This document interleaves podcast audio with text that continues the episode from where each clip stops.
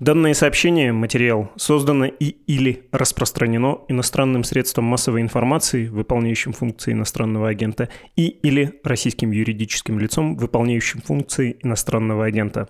Также вынужден добавить, что компания Meta, продуктами которой являются Facebook и Instagram, объявлена Российской Федерацией экстремистской организацией и запрещена.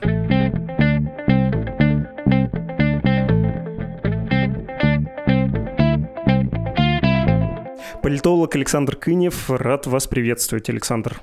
Да, всем добрый день. Меня зовут Владислав Горин. Это подкаст «Медузы». Он называется «Что случилось?», посвящен новостям, которые долго остаются важными. Сегодня бы хотелось обсудить еще и не то, что важные, я бы сказал, недооцененные при этом важные процессы, события. Вы за выборами по всему миру следите, и за российскими, конечно, в частности. Хотя многие из наших слушателей, в том числе многие из наблюдателей, махнули на это рукой. Многим кажется, что на фоне большой катастрофы это все несущественно. К тому же, какие выборы? Силовой аппарат, система подавления, вроде все решают, они сильны как никогда. Но вы считаете, что предстоящие по всей России осенью выборы, региональные, муниципальные, важны. Не могли бы вы дать общую вводную, почему это так, почему это важно? Я думаю, что выборы вот так же важны, как другие части нашей жизни. Так же, как, невзирая на всякие события, мы ходим в магазин, мы воспитываем детей, мы кормим кошек, поливаем цветы и так далее. То есть жизнь, она продолжается. Да, конечно, есть масса негативных эмоций, действительно огромного количества людей депрессия, фрустрация, нежелание, чтобы это ни было делать, но только продолжение деятельности, к которой вы привыкли, только попытка делать то, что вы считаете важным, и, несомненно, является частью вашего будущего, она может вас из этого всего вытащить. Никакого другого способа нет. Поэтому я думаю, что эта кампания, которая сейчас проходит, она именно важна с точки зрения сохранения навыков выживания. Потому что если вы перестанете выживать, то вы погибнете. И все. Да? Никакого другого способа нет. А что касается выборы, не выборы и так далее, это, во-первых, философские вещи. Во-вторых, это все-таки мифология. Я написал недавно довольно большую подробную статью по поводу того, что во многом, конечно, российская политика, она живет в сфере мифов, которые к реальности имеют довольно далекое отношение. Желающие могут прочитать в Телеграме, в Фейсбуке.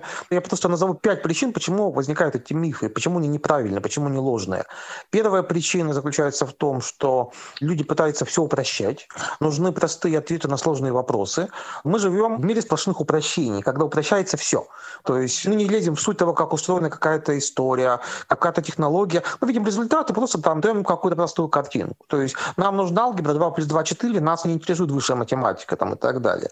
Второе – это интересы политиков, которые склонны всегда преувеличивать нужные им вещи, преувеличивать плохое для одних, хорошее для других и так далее. Третье – это размеры страны. Россия очень огромная дифференцированная страна.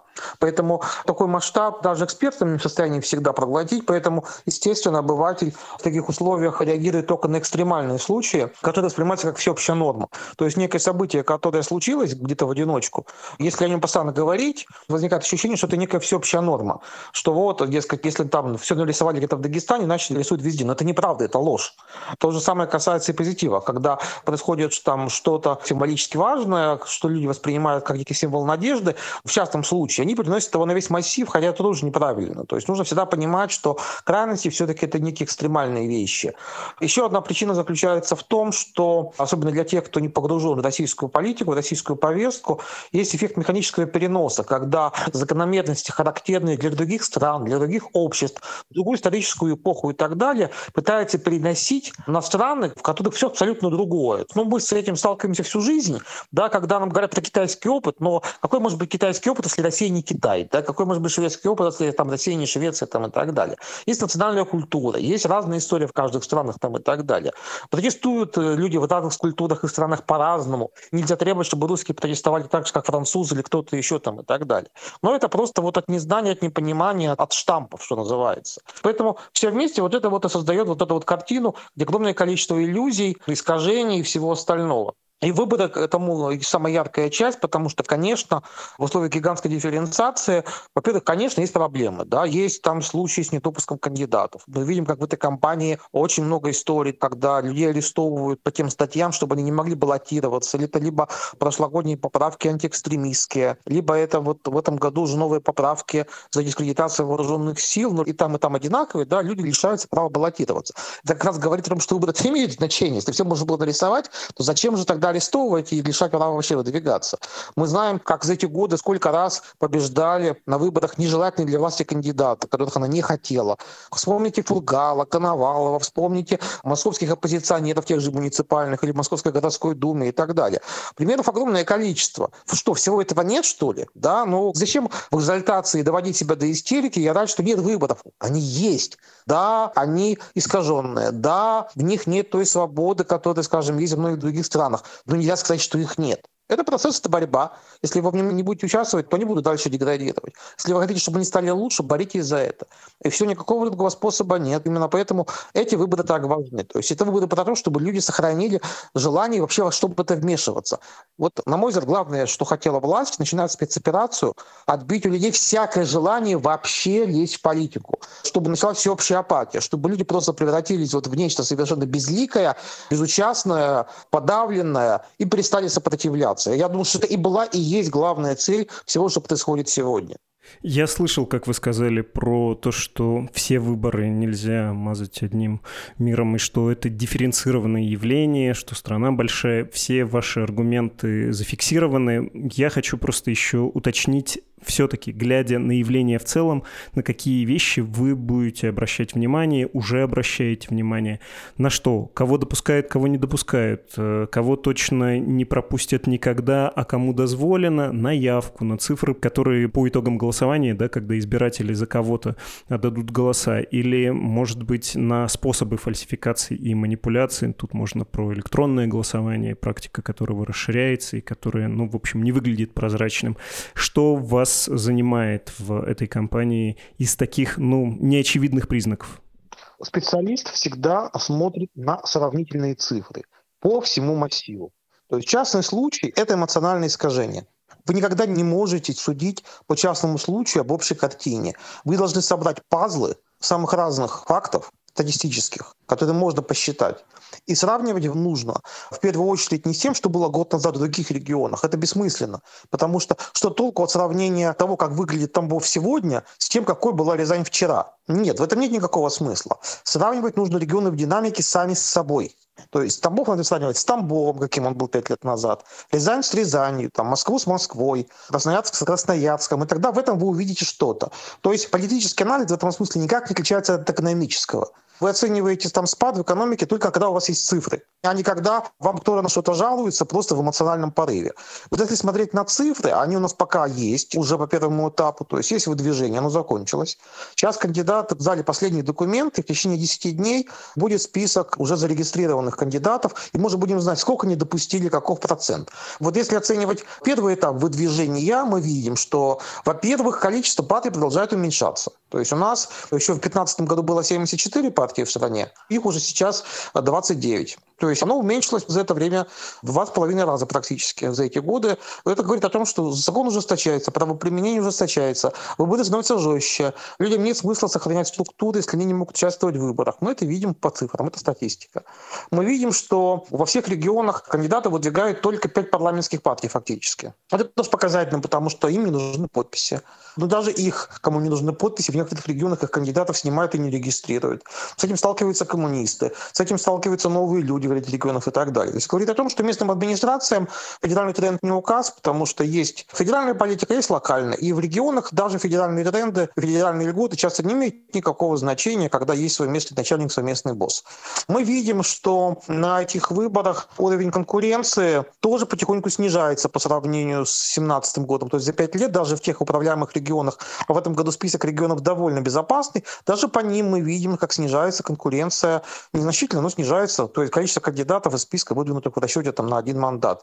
Мы видим, как уменьшается доля депутатов по партийным спискам. Это в этом году видно очень хорошо, потому что такое департизация? Департизация – это когда уменьшается роль партии в политической системе. Главное, за счет чего партии могут влиять на нашу жизнь, это получать депутатские мандаты по партийным спискам. Так вот, партийные списки потихонечку у нас отменяются тихой сапой, начиная с 2013 года, то есть после акции протеста 2011-2012 годов. Но если, скажем, до вот этого года в основном вот эти поправки 2013 года, позволяющие уменьшать регионам количество мест по партийным спискам, использовали редко. И в регионах в основном протестных резко стало усиливаться количество таких уменьшений мест по партийным спискам после пенсионной реформы, когда рейтинги стали падать, и это стало очевидно. То вот в этом году впервые за все годы места по партийным спискам стали уменьшать в регионах, которые даже раньше были для власти полностью безопасными. Скажем, в Саратовской области, например, партиям оставили только 10 мест из 40. Там, в Краснодарском крае из 70 только 25 и так далее. Хотя и Саратов, там, и Краснодар, но для власти регионы всегда казались абсолютно безопасными. То есть мы видим, что сейчас власть перестраховывается даже там, где у нее всегда все было абсолютно спокойно.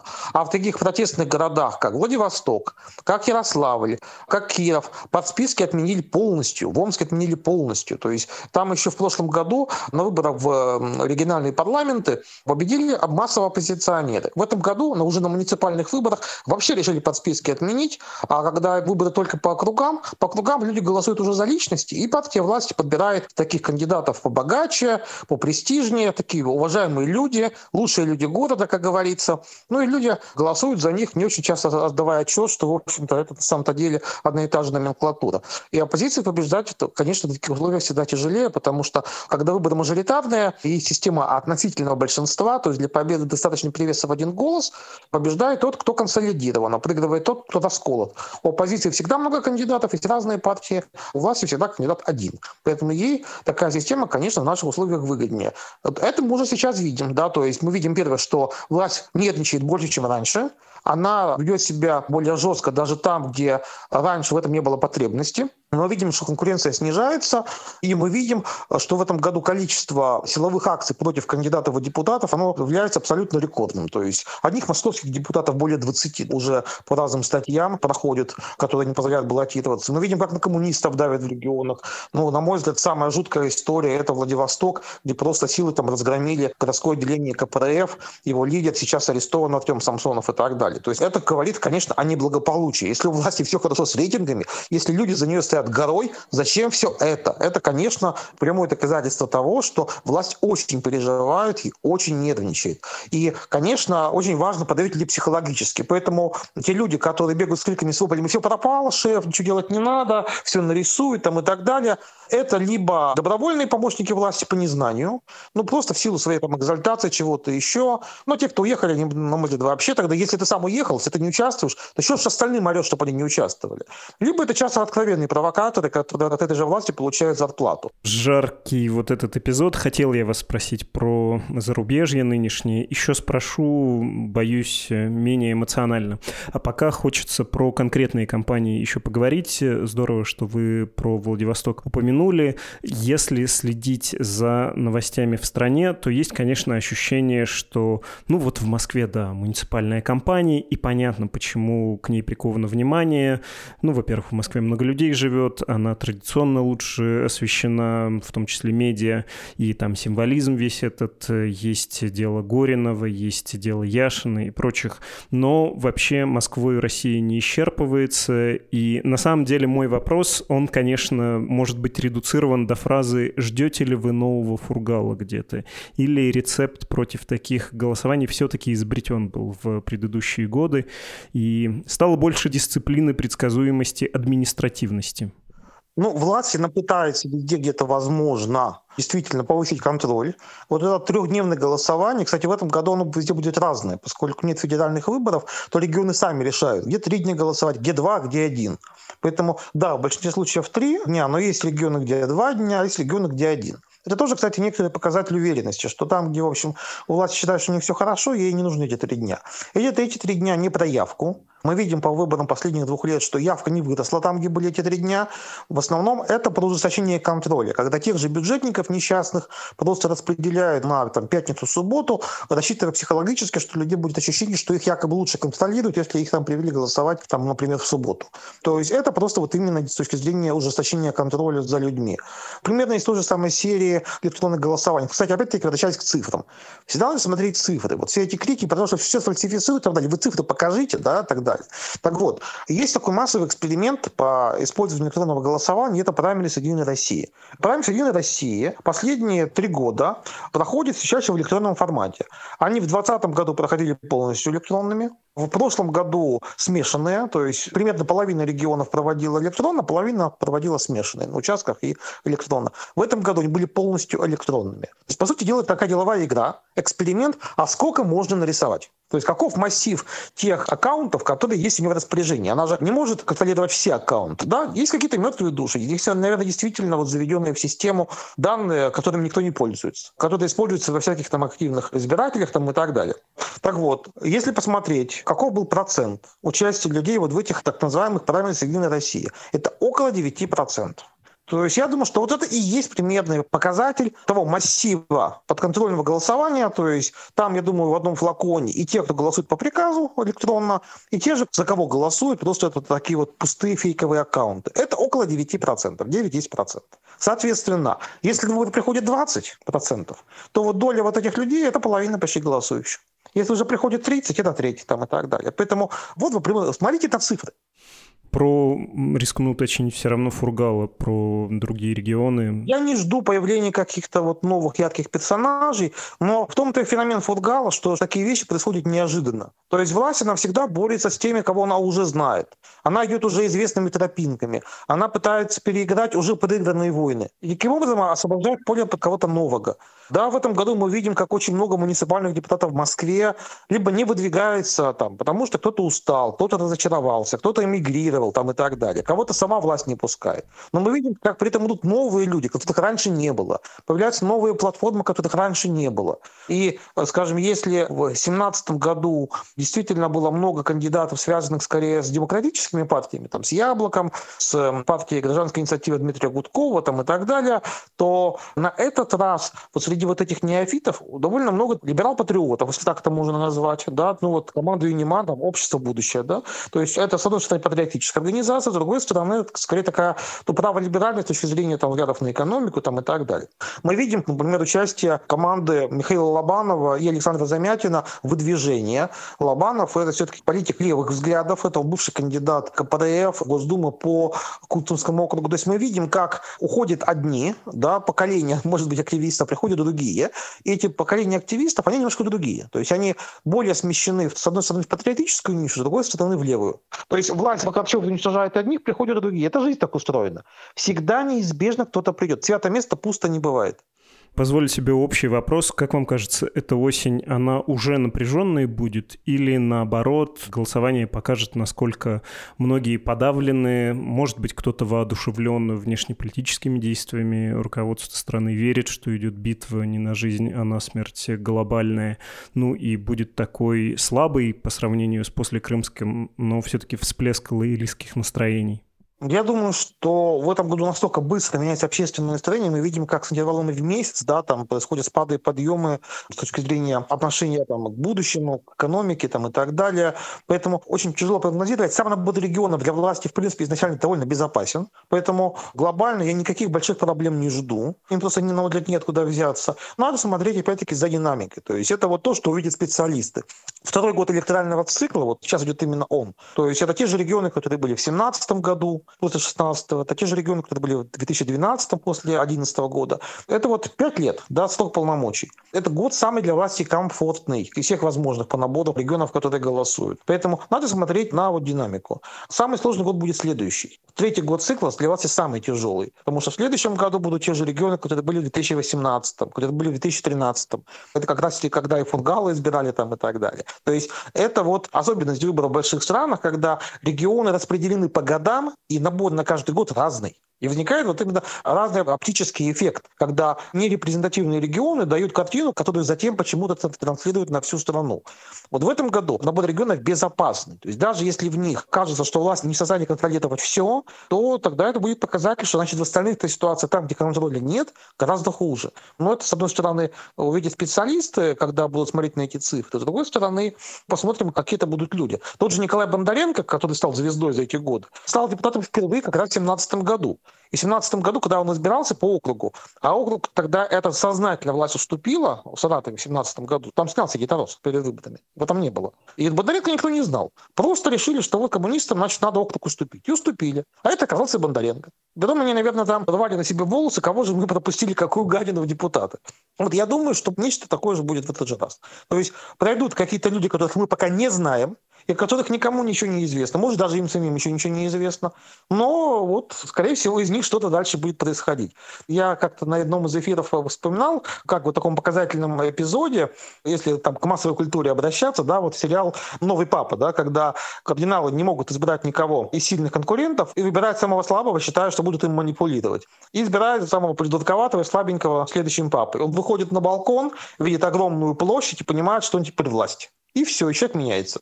Я думаю, что надо понимать, что нас ждут новые герои. То есть вот те, кто не смог психологически выстоять в этих условиях жесткого стресса, те, кого подавили, уничтожили, кто мигрировал там и так далее, но надо понимать, что все равно придут кто-то другие. Поэтому какого-то такого, что вот произошло, мы сразу там пальцем показали, вот это здесь. Я такого не жду. Но я жду очень сильного обновления. И это уже видно. Даже по самой Единой России это видно, что они очень сильно обновляются, сами кандидаты и так далее. И мы увидим этот эффект, довольно скоро увидим. Но не сразу в день выборов. Я бы сказал, что взгляд все равно оптимистичный. Давайте я вас следующим образом спрошу про, в том числе, появление новых звезд и про вот эту новую реальность, которая, вам кажется, будет более сложной и однообразной, но, согласитесь, есть и нехорошее опасение, что все это будет таким серым и закатанным. Как вам кажется, будут ли референдумы в Херсонской области, Луганской, Донецкой и прочих, и не станет ли вот это новым нашим опытом голосования, когда голосование проходит в потенциально очень враждебной среде, и это, видимо, будут какие-то совершенно новые правила, и этот опыт можно будет тиражировать, и никакой сложности в результате таких голосований появляться не будет. Ну, то есть выборы в послевоенной России. Все, что происходит на территориях Украины, Восточной Украины, с точки зрения референдума всего остального, это все не стоит ломаного гроша с точки зрения их ценности. Я думаю, все это понимают, никаких иллюзий тут нет, поэтому всерьез там обсуждать совершенно нечего. Можно обсуждать только одно, а сможно ли будет вообще технически провести все это дело в начале сентября с точки зрения того, кто будет контролировать эти территории. То есть, грубо говоря, а в Херсоне вообще можно будет что-то провести? Или в Херсоне будут, кстати, уже другие войска в это время там, и так далее. Поэтому я бы к этому относился исключительно как к некой профанации. В общем, и все это понимают. Вы знаете, в свое время, когда была Южноафриканская республика времен апартеида, там была картина прям противоположная. ЮАР, она никого к себе не хотела присоединять, она, наоборот, хотела от себя отсоединять те территории, где компактно проживали отдельные племена коренных народов с тем, чтобы они не участвовали в выборах в масштабе страны, таким образом не мешали жить, не влияли на распределение власти. И они искусственно отделили от себя часть территорий, назвав их независимыми государствами. Это были бантустаны. И эти бантустаны никто, кроме самой ЮАР, не признавал. Но в самой ЮАР были границы, посольства там, и так далее. И вот были внутри вот эти независимые, в кавычках, бантустаны. Там были свои партии, перевороты и так далее. Но когда апартеид рухнул, бантустаны взяли и исчезли. Просто вошла армия ЮАР, и вошли туда вот эти вот представители местной оппозиции, и все, их просто ликвидировали, эти бантустаны. Никто об них не вспомнил. Там только историки о них вспоминают, что они когда-то существовали. То есть любая фикция, даже институционально обустроенная, в общем, на то она и фикция, чтобы, в общем, испаряться в какой-то момент. Хорошо. Кажется вам, что не будет это отравлять общее политическое поле России? Отравлять эта жизнь нам будет, но не стоит все это преувеличивать и считать, что это карма навсегда. Про партии немножко хочется спросить и тоже, пожалуй, о прогнозах каких-то, да, заикнуться. Вы наверняка видели заявление Сергея Миронова, который написал, мол, надо объединить «Справедливую Россию», она же «Справедливая Россия», «Патриоты за правду», с КПРФ. Этого хотят, мол, рядовые коммунисты, в КПРФ сказали, это фарс. А еще, возможно, вы видели вбросы про «Яблоко». У них все-таки все еще есть то, что называется лицензия, да, они могут все еще выдвигать кандидатов. Кажется ли вам, что вот эти партийные проекты, которые достались нам от предыдущей эпохи, исчезнут и будет совсем такое серое поле даже в смысле, ну, чего уж говорить, декоративных, да, партий? А тут еще можно вспомнить, что в ЛДПР нет Владимира Жириновского, и большой вопрос, не просядет ли эта партия сильно на выборах в отсутствие вот этого харизматика, который умел канализировать недовольство и на этом продвигать свой проект. Ну, что касается Миронова, «Справедливая Россия» периодически там что-то повизгивает про объединение с КПРФ с момента своего создания в 2007 году. То есть эта история уже 15 лет. Каждый год почти произносятся идентичные заявления, но они ничем не ведут. В первом составе «Справедливой России» 2007 года даже была целая когорта выходцев из КПРФ, в частности, бывший секретарь МГК Куваев там был, там много кто был. Ну и что? Это ни на что абсолютно не влияет, поэтому к этому нужно относиться как к информационному шуму. Что касается политических сил и партий, ну, КПРФ — это все-таки партия, там огромное количество живых людей, это живая сеть. Вообще надо сказать, что любые партии, как бы к ним ни относиться, это структура. У них есть сеть, у них есть люди, у них есть эта структура, свои СМИ, свои штабы, свой наработанный опыт, какие-то свои активисты. То есть это некий прототип, из которого в дальнейшем что-то произрастает, что-то происходит. Ничто не берется ниоткуда. И считать, что сепарат фейки, но это глупость. Чтобы у вас выросло дерево, должно быть семечко вначале. И в авторитарных режимах даже слабые партии — это прототипы, из которых обычно произрастают партии на следующих этапах политической жизни. Например, в Восточной Европе в годы социализма почти везде были какие-то свои системные партии. Так эти системные партии стали материалом, из которого выросла вся последующая политическая жизнь. Там откуда взялось первое правительство ГДР после падения Берлинской стены? Это и была системная позиция времен ГДР, это был германский ХДС, да, во главе с Демезиром и так далее. Другой там пример, который совсем близкий к нам, Сербия.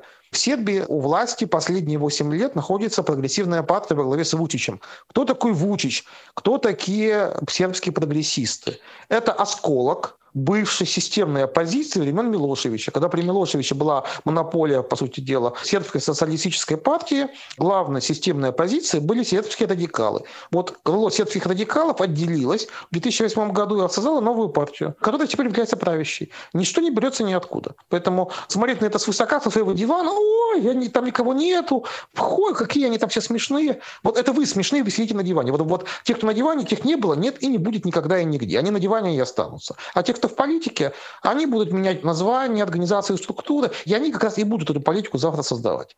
Ну, я вот на диване, но я не свысока смотрю на них, я скорее с опасением, что даже вот эта небольшая сложность исчезнет, и то, о чем вы говорите, этот потенциал будущего строительства... Я не понимаю никаких опасений по поводу того, что куда-то исчезнет. Ничего никуда не исчезнет.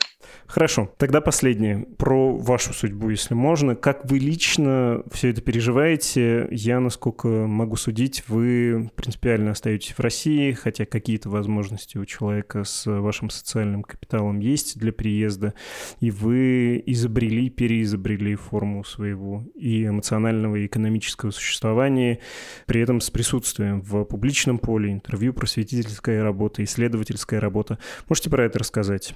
Это сложная тема, я не уверен, что я ее переизобрел. Я делаю то, что я могу делать. Да, я стою в России, я вот периодически выезжаю, когда есть возможность, за какие-то ее пределы, а потом снова возвращаюсь, поскольку я привык жить, перемещаясь. Это мой способ жизни, да, я не могу сидеть на месте. Для меня передвижение – это фактор личной свободы. Неважно, передвижение по России или передвижение во внешнем мире.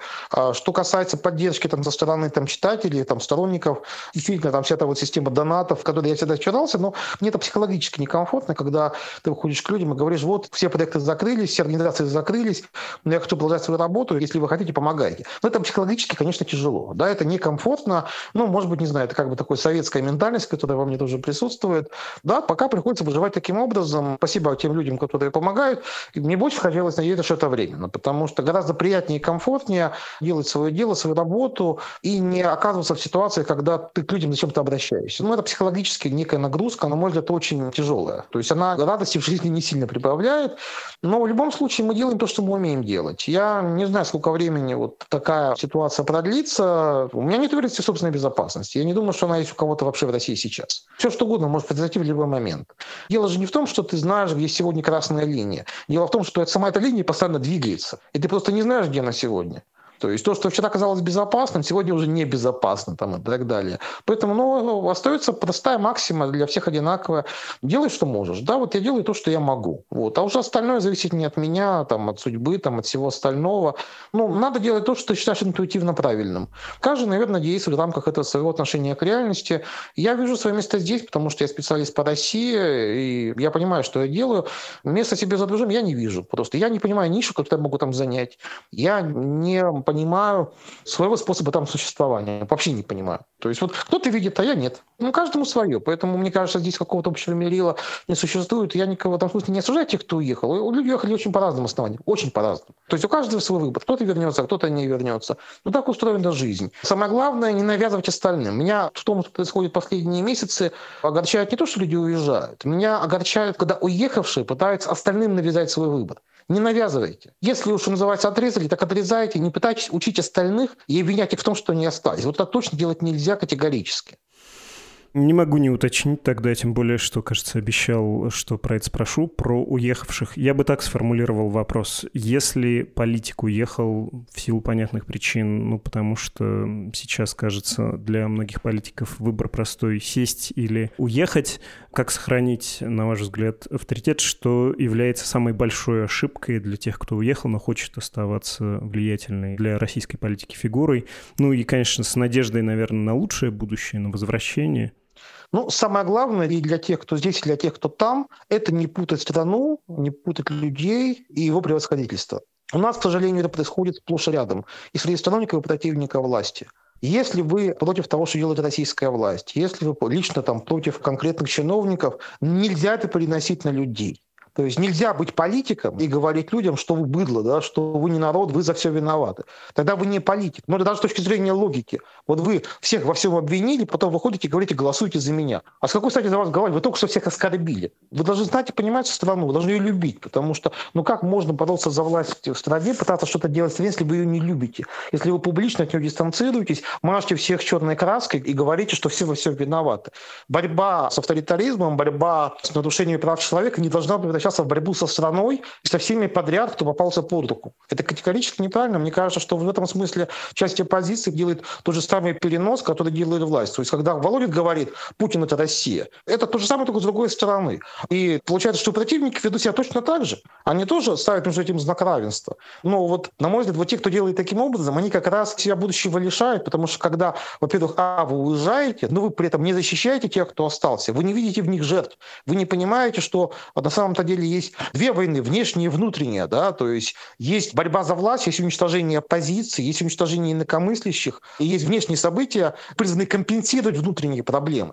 Вместо этого вы занимаете одну из сторон и в результате превращаетесь уже не в национального политика, скорее, а антинационального, что уже, на мой взгляд, совершенно лишает вас будущего внутри страны, если вы когда бы то ни было планируете туда вернуться. То есть у нас такая же проблема, кстати, во многом сегодня и со СМИ. То есть у нас часть уехавших из-за закрытия, из-за репрессий СМИ, вместо российских СМИ стали СМИ украинскими, потому что у них ничего кроме Украины и событий там мы не читаем. Там вообще нет российской жизни никакой.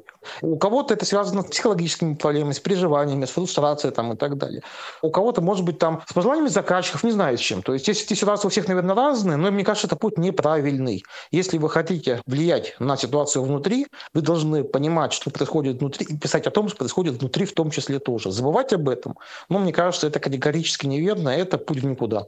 Спасибо, Александр. Вы сказали, что вам неловко о таком говорить, а я, знаете, со времен нашего иноагентства медузовского как-то уже привык.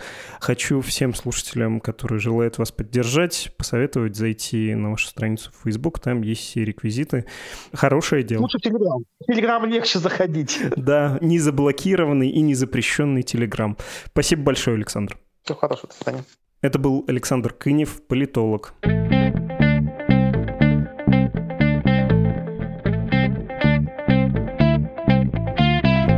При прощании с Александром Кыневым я это упомянул, ну давайте скажу четко, ясно, снова. «Медуза» со времен объявления ее в Российской Федерации иностранным агентом живет на вашем, читателей и слушателей, иждивении. Теперь поддержать из России наше издание можно только при помощи криптовалюты, зато из-за границы работают и карточки, и криптовалюта. Сам перечислял, все работает, я вас уверяю. Инструкции и форма оплаты есть на странице support.meduza.io или на англоязычном язычной страницы save.meduza.io. Имейл для связи с редакцией подкаст@meduza.io. Это был «Что случилось?» подкаст о новостях, которые долго остаются важными. Не отчаивайтесь, если вы вдруг собирались отчаяться. Ну и до скорого.